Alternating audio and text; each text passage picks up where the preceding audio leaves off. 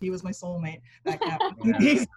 So, and he had kidney disease for 13 of those years. And so yeah, it's so funny that you say that because I think everybody has one animal that is kind of their soul animal. I don't say soulmate because otherwise my husband will be very upset too. But that is a soul animal where um, you know that never will be replaced. That you have so many memories with, and most of the time it's an animal that went through a lot of phases with you. Sorry for saying sorry media presents the Purr Podcast, the best podcast for feline medicine and surgery with tips, tricks, and updates for the entire veterinary healthcare team. If you're dying to know more about cats, keep on listening. Here are your hosts, Dr. Susan Little, famous cat vet and textbook author, and Dr. Jolle Kirpensteijn, talented surgeon and social media geek. Hello, this is Dr. Jolle Kirpensteijn, and this is the Purr Podcast. And it's a very special podcast this time because we have a very special co host. Yes, Dr. Susan sadly couldn't be here, but we found the perfect replacement and that is Dr. Kelly St. Denis. Awesome. So Dr. Kelly St. Denis is here. Dr. Kelly, tell us a little bit about yourself.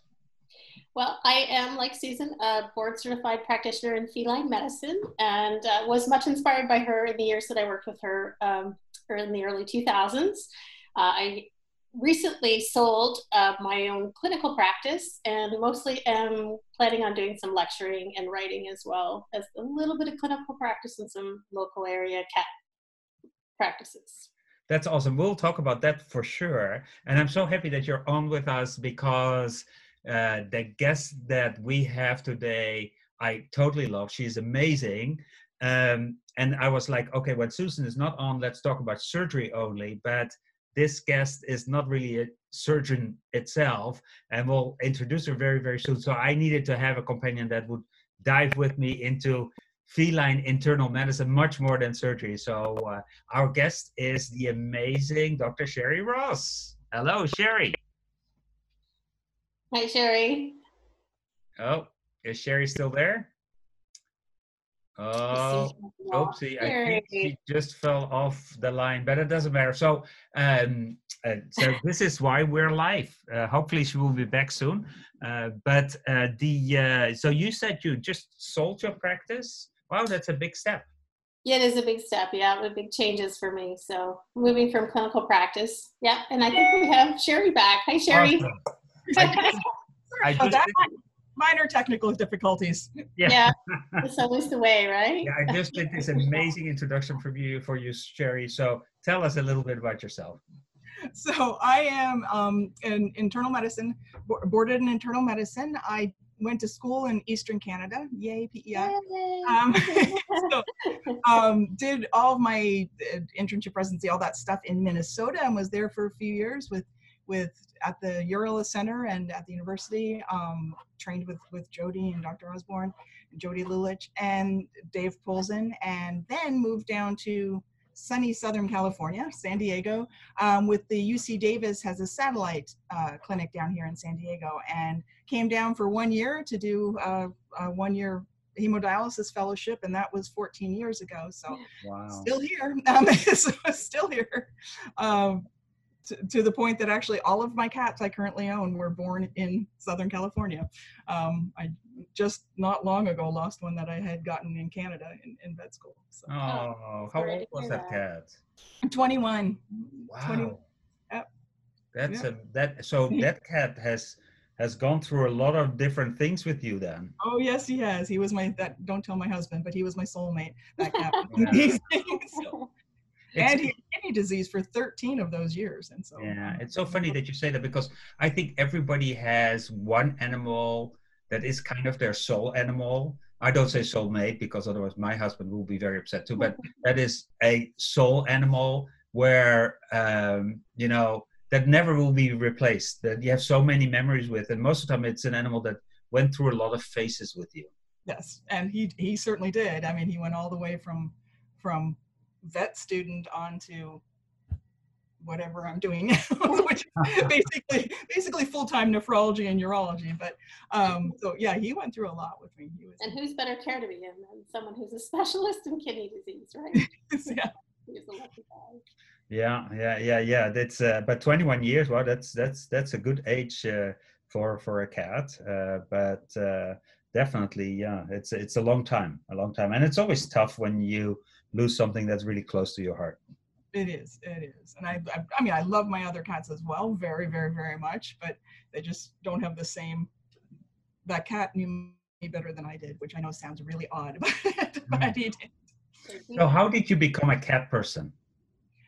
it, oddly enough, I wasn't a cat person. Um, I, when I growing up, we always had dogs and we had some farm animals as well. But um, and all through vet school with cats, I wasn't necessarily. And then I got one, and, and, and, things have not. Uh, that changed everything. It changed everything. Um, the first cat I got, at, I got my first cat the year before I got my my soul cat. Um, but my first cat, Tay, just a wonderful cat, and realized that it wasn't really fair for me to have a dog at the time. Just time commitment as a vet student, I was afraid I wouldn't be able to give enough attention to a dog, and and she was just, I mean, she was the perfect cat too. So I yeah, I think people who say they're not cat people have never owned a cat. And yeah. I think they've and owned a cat that we would absolutely change change the world if everybody had a cat. There's, so, there's that saying that uh, people who don't like cats just haven't met the right one. Yeah. Mm. So it really or, does come down to that soulmate thing. I agree. I agree. Yeah. So Kelly, how many cats do you have right now? Um, I currently have three in my house, and my daughter has one who is an emotional support animal with her at college. so sometimes four. She comes to visit grandma sometimes.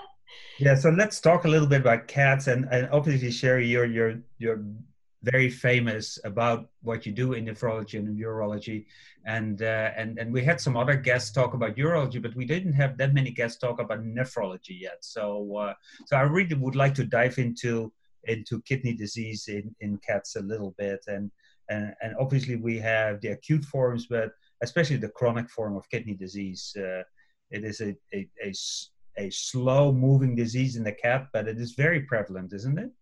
Extremely prevalent. Yeah i mean it is it is a slow moving disease and to the point that many cats you know if you've been tracking blood work on them they may be within the normal range but what i always say is don't look at the ranges look at the number for creatinine for sdma and if you see those you know if the cat's coming in for a geriatric screen every year and every year the creatinine's 0.3 higher I doubt that cat's putting on muscle mass unless it's you know working out. Uh, but more often they're losing muscle mass, so the creatinine should actually be going down with age, not up. Um, so if you do see that trending up, that cat has got early kidney disease, um, and you need to investigate further because the earlier we find these cats and the earlier we identify them with kidney disease, the more we can do to help them. We know we can, you know, keep them feeling better longer with proper nutrition and, and interventions it really highlights that need to get our senior cats in. So in my practice, I had my senior cats in every six months, and if the clients were able to afford it, we were doing blood work, and and I was I always had a trending chart because it's exactly what we were looking for It was trends in their creatinine, changes in their USG, estimate if we were running it. Um, yeah, and we were finding you know those IRIS stage twos that they can they can benefit from some therapy or diets, right? So yeah, and that's the ideal if you can get them in every six months um, especially for older cats. I would say any cat over the age of 10. And I know I'm a little, I'm a little jaded because I see so many cats with kidney disease, but it's so common. And certainly if, if the cat's age ends in the word teen, it needs to be seen every six months. So any double digit cat, I, we need to screen for, for kidney disease. Yeah, so can you help uh, veterinarians a little bit? Because we, we also know that cat owners are probably the worst in bringing the animal to the vet. So how can we convince cat owners to bring in their cats earlier? So I like the idea when they're in their teens, they have to be at least every year. But how can you convince a cat owner of doing that? You know, I, I wish I had the magic answer to that to know, but I think maybe even you know some sort of program where saying, okay, now that your cat's double digits, um, these are the things that could be going on and that could be silently going on and I think it's awareness for the owners if we can kind of educate them. But I know it's tough when you've got owners that, you know, sometimes the first time they go to the vet is when they're losing weight and vomiting and, you know, are 14 years old.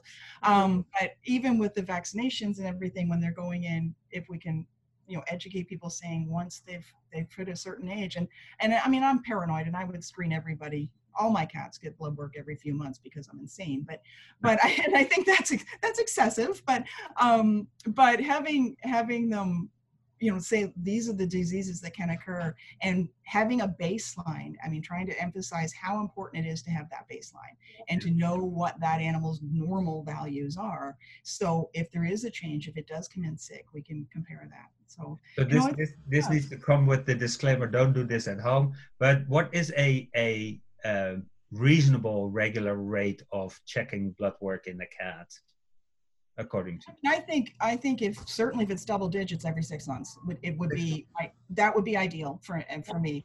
Um, and as Kelly said, if you have a means of trending it, a lot of the lab programs will trend the values for you. So you know I don't expect people to whip out pieces of graph paper or anything, but if you can trend those and and just look at the slope of the line. If it's going up, be concerned or if it's staying the same but the cat's weight's declining. So i it's really important that you trend those you know uh, sdma creatinine bun make sure you trend it with weight as well because if the weight's changing that can that can mean a lot and then you, you mean weight, uh, you know, muscle mass probably, and not really fat, because exactly cats can still be fat and lose muscle mass and still be at risk. Uh, Kelly, you want to say something? Well, yeah, I was just going to say exactly that thing. So, I mean, we weigh the cats and watch their body weight, but also we body condition score them and muscle condition score them with the WSAVA guidelines every time they're in.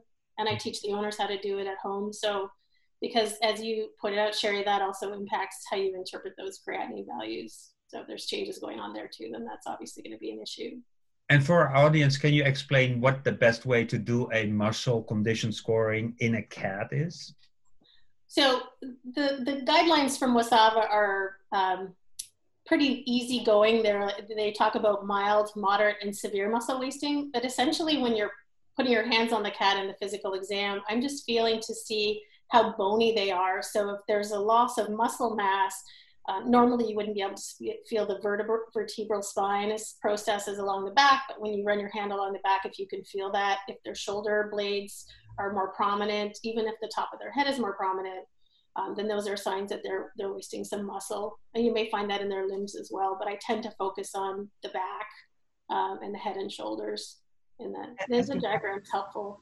Yeah and and we do the same. We we body condition score muscle condition score every animal that walks through the door. I think that's really important because there's a lot of older cats that have the big pooch the belly pooch. Um, and but if you feel them they feel like a stegosaurus along their back because yeah.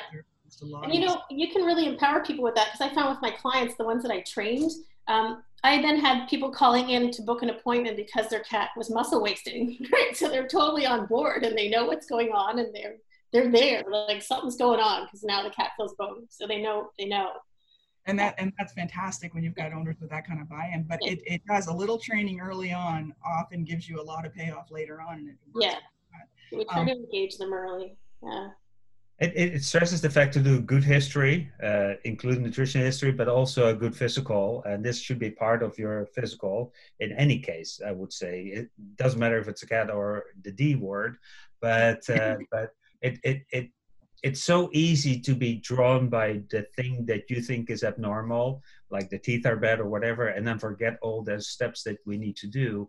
While those insidious diseases like chronic kidney disease are much more dangerous than any of the things that you normally see. So uh, that's a very, very good point. And, and Sheri, so a cat comes into your clinic.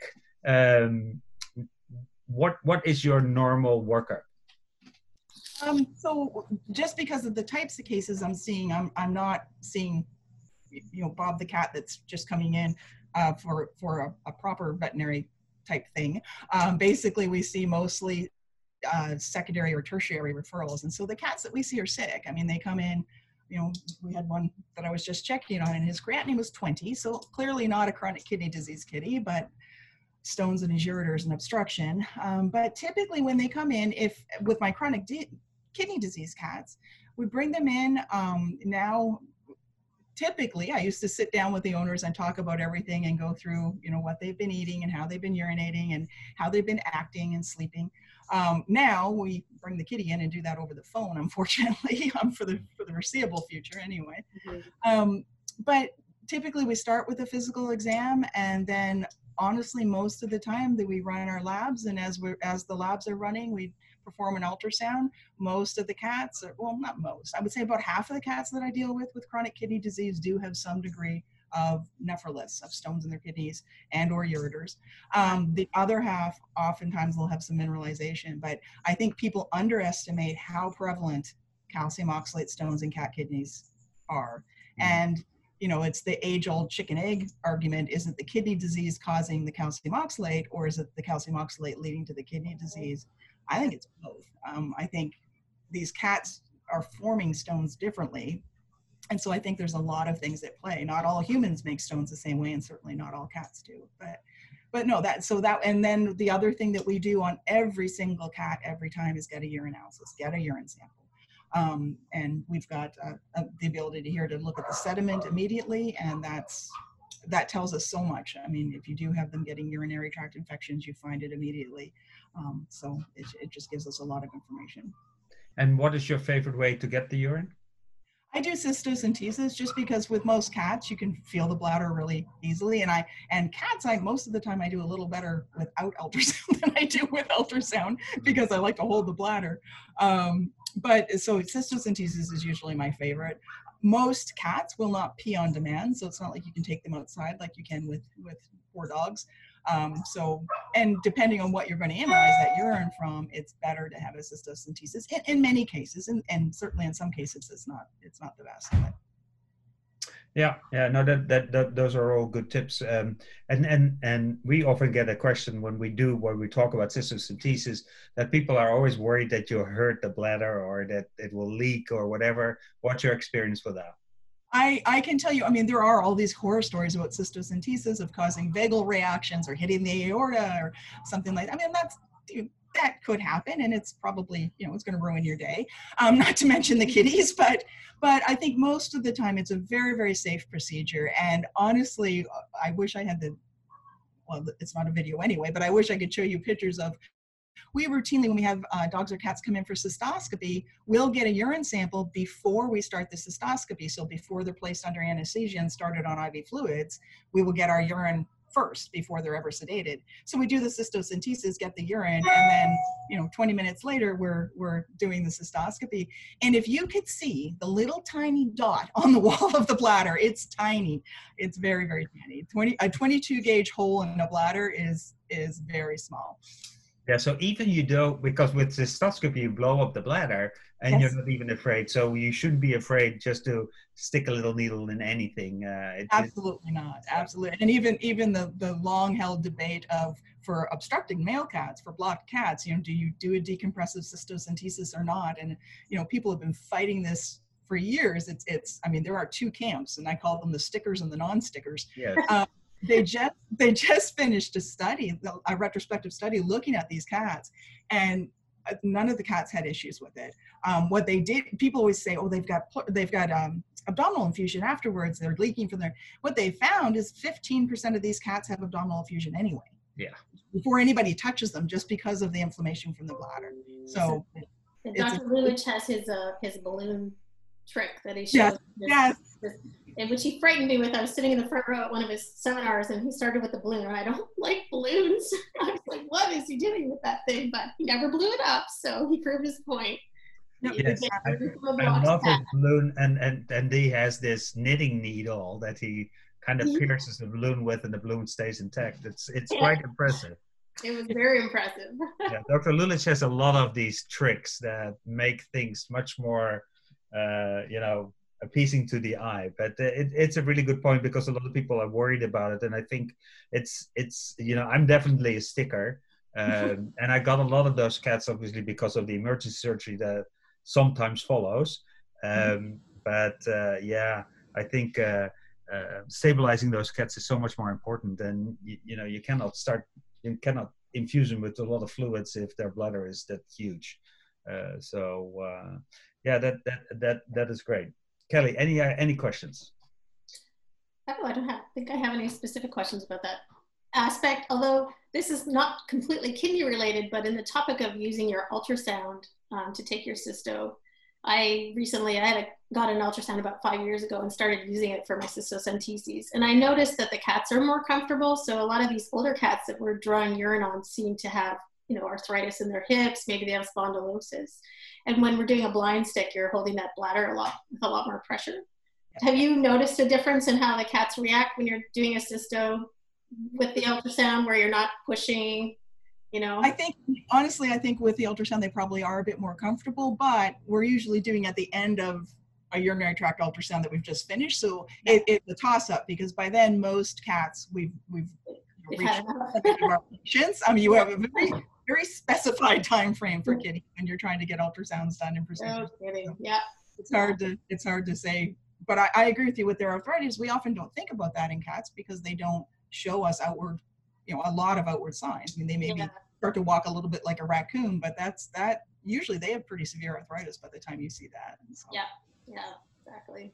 Just a, so now we have done all the diagnostics, or at least the, the the the first diagnostics. What are you really looking for? So how can you help other veterinarians to spot this disease earlier. I know that one thing is, and, and I would like to talk about the new test that we have a little bit too. So first the SDMA, but also uh, the you know the AI algorithm that uh, another com- company is uh, is providing. So let's talk about a little bit about, and then of course the thing that you already talked about was the trend. The trend is really important, but what should people look for? Both of us want to okay. I think i mean honestly i think if you've got a cat coming in and certainly with way things are going right now some people may not have the money to do lab work every time they come in.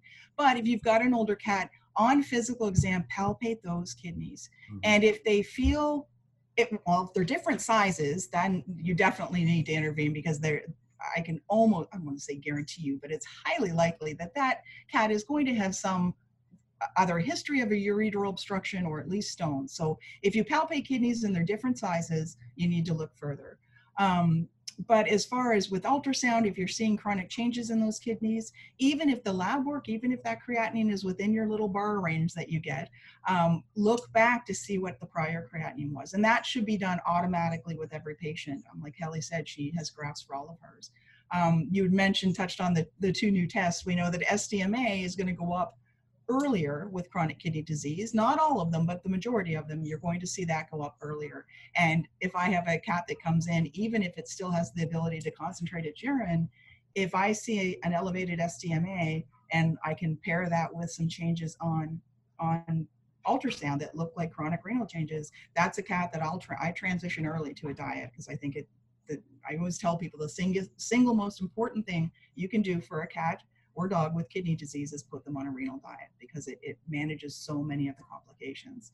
Um, if it's an animal that you do blood work and you just get an elevated SDMA, and I wouldn't immediately switch it to diet then because that could have been transient. Um, the only reason I say I would is because I've ultrasounded and seen chronic changes on, on ultrasound. So then I believe that SDMA is an early marker. So SDMA, uh, sorry, Kelly, SDMA elevation on its own um, are you repeating that later, or how do you exclude that as being, you know, just a one-time abnormality? If if the if the creatinine is similar to what it had been prior on the cat, or if you don't have a prior, which is what happens most of the time, is you just have this elevated SDMA. And um, the, the, on the website, IDEXX has got a little algorithm of what to do when you see this. But the, you know, to break it down, basically what I would do with a single elevation of SDMA if that animal is concentrating its urine and everything else looks okay, I would still recheck it. I'd really stress to those owners that I want to see this patient again in, in three months maybe to recheck it. Um, if it's an older cat and I see the SDMA up and maybe the urine's not quite concentrated and maybe the creatinine's on the upper end of normal, that's an animal I'm going to get back within a month to check. If the creatinine's upper end of normal in a cat, because most, I shouldn't you can't argue with normal ranges because of how they're set, but most normal ranges to me, the, the upper end is far too high for a cat. Um, and so I think most of them, if, if, cats don't walk around with creatinines of two for fun, um, I think that's too high. I mean, there's specific breeds that might, but, but um, I don't think in general, I think you see that. So I will have them come back again. Well, I was going to ask you. Uh, so, I mean, I know probably some of the answers to this, but with the SDMA, you know, we, we always talk about the fact that it's not impacted by muscle wasting. Uh, but what are your thoughts on the other things that impact it, like dehydration, um, anything else that people should be aware of when they're looking at the SDMA?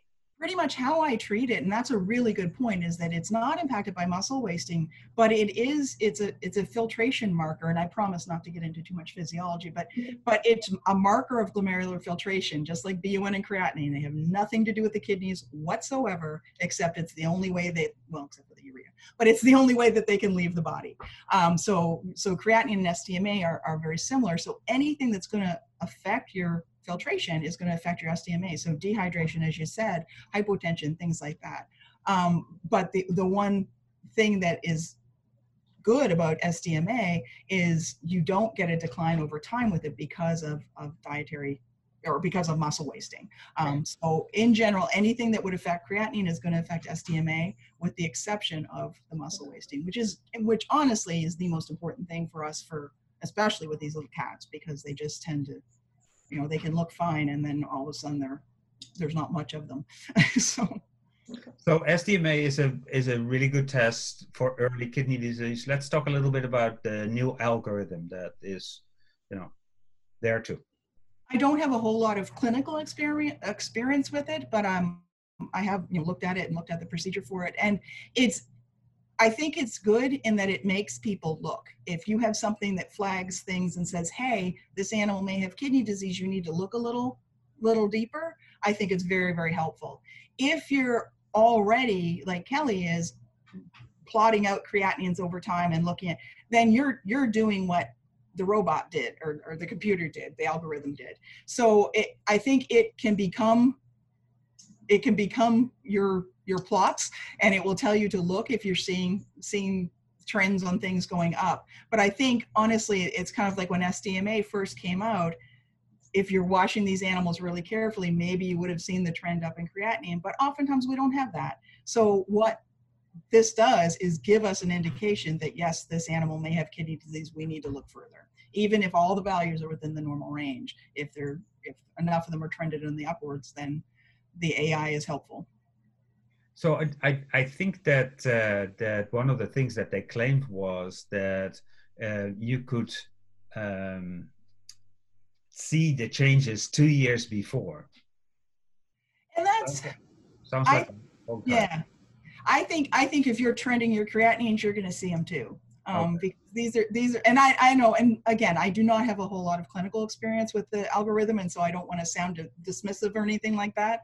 But I think if you're you know taking blood work on these animals every year or every six months and looking at the trend you're going to see a creatinine go from 1 to 1.2 to 1.4 to 1.6 and you'll see it trending up.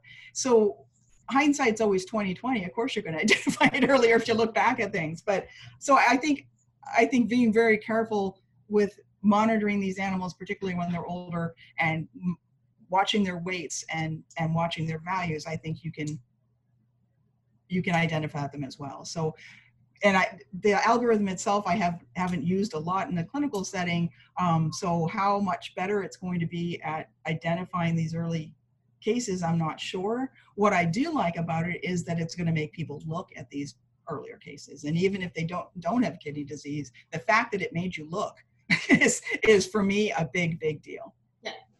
Yeah, that makes a lot of sense. So much people are looking at that normal range, right? Good. I'm a consultant on VIN and I see that a lot. I'll say, oh, your cat looks like it might have some kidney issues. And they're like, the creatinine's in the normal range. So if these types of indices flag it for people, that's helpful to get you early. And it's interesting that you say this, Kelly, because that's that's something that triggers me immediately. People are so stuck um, on BUN and creatinine. You know, it is like as if this was drilled in their head. And now we have these new tests, but people don't seem to trust them as much as BUN creatinine while we know that they're so much more sensitive. And it, yeah, I, I, that's just I think what people are used to. People don't like change. Um, sometimes change is good. Mm. Well, it's also nice if you can make use of all of those things together, right? I mean, I you don't want to work in a vacuum just looking at creatinine. If you have SDMA to look at, if you have an index, if you have BUN, the USG, all those things together work have so much more power to tell you things about the cat. Absolutely. So the last question I have for you all is: um, We used to do glomerular filtration rates and you know all sorts of other tests. Say something about that. Are they completely gone, or you know, do we have to worry about them, or is this what we need before we start talking therapy? If somebody could give me an easy glomerular filtration rate determination for cats and dogs, I would just tap out and retire. I would be so happy. Um, but unfortunately, we just don't have a good system for, for cats and dogs. And we measure them and we do them here lots of times for animals that are in studies. Very, very rarely I will do them on animals that you know animals we're training to be service dogs we want to scan them very very early to make sure everything's okay um, but most of the time we're not doing them. And they're cumbersome. They take a long time um, or, or they take multiple blood draws. And cats just are not okay with glomerular filtration determination. You can do it. You can absolutely do it. But i think as far as in a clinical setting it's it's just not a feasible thing to do. What we do um, is, or what they've been trying for years to come up with a glomerular filtration rate determination equation like they do in humans. They take your blood work, they look at who you are, how old you are, and throw your creatinine into a formula and it spits out a GFR and it's called the eGFR. You'll see that on your lab work sometimes. We just, you can't do that with dogs and cats. It doesn't work. Mm. Kelly, do you measure GFRs at all for these guys? Oh, no. I've never had that opportunity. I live in a pretty small city, so I'm lucky if my clients are doing testing every six months. Yeah. And again, people sometimes will you know call me with things and sheepishly say, "Oh, we haven't done a GFR." I'm like, "Me neither. I'm not going to." So no, I agree. I think of of the tests, yeah, it would be great, but do we really need an exact GFR? Is that going to change what we're going to do? And yeah. the answer is no. I mean, what we want to look at are, are trends, and I, I'm, you know, whether it's off by 0.1 mil per minute is not going to change what I'm going to what I'm going to do. So this has been really really good. We're already at time, so uh, sorry to interrupt here. Uh, uh, thank you so much, Sheri, uh, for this. And you know, we didn't even talk about therapy yet, but we will in two weeks. I'm very excited to have you back in two weeks to talk about. And now we know we, how to diagnose these uh, chronic kidney cats. Uh, now we need to start treating them. And I also would like to next week or in two weeks to talk a little. Next week, as a matter of fact, to talk a little bit about uh, the uh, what we do with the acute renal failures too, because that's a whole different story. So thank you so much. Thank you, Kelly, for being a great co-host. Thank you, Jolle. I've had and a blast. We'll see you next week. Yes, thanks, Sheri. Thank you. Thank everybody. Dr. Susan Little is a feline medicine specialist with two cat only hospitals in Ottawa, Canada. She is best known as an international speaker and as the author and editor of two textbooks The Cat Clinical Medicine and Management and August Consultations in Feline Internal Medicine. Along with three cats, she also admits to owning two dogs, and you can follow her on social media with the handle at CatPetSusan. Dr. Jolle uh, Kirpensteijn is a diplomate of the American and European College of Veterinary Surgeons and a big cat fan. His specialties range from surgical oncology and reconstruction to minimally invasive surgery. He is the author of two textbooks on basic and reconstructive surgery. Did you know he was allergic to cats? Jolle works currently at Hills Pet Nutrition. You can follow him on social media with the handle at GVETSX. This episode is made possible by the generous sponsorship of the Take the Pledge Against Struvites in Pets Facebook page. Did you know there are three easy steps to treat bladder stones in cats with lower urinary tract signs? Step one is to take a radiograph, and if there is a stone present in the bladder, step two is to use the Minnesota Urolith app for iPhone and Android to determine the most likely type of stone. Step three is to treat the cat for at least two to three weeks with an appropriate diet and see if the stone gets smaller. If so, keep feeding that diet until the stone is completely gone on follow up radiographs. If not, check compliance with the owner and look for alternative treatment options. Join veterinarians worldwide to take the pledge not to remove struvite stones by surgery anymore. The opinions of this podcast are those by Dr. Susan Little and Dr. Jolle Kirpensteijn. Veterinary medicine is a complex profession, and often there are multiple diagnostic and therapeutic options for different disease processes. If you're a pet owner with questions, please go to your local veterinarian. If you're a veterinary professional, ask your questions on our Instagram page at Purr Podcast.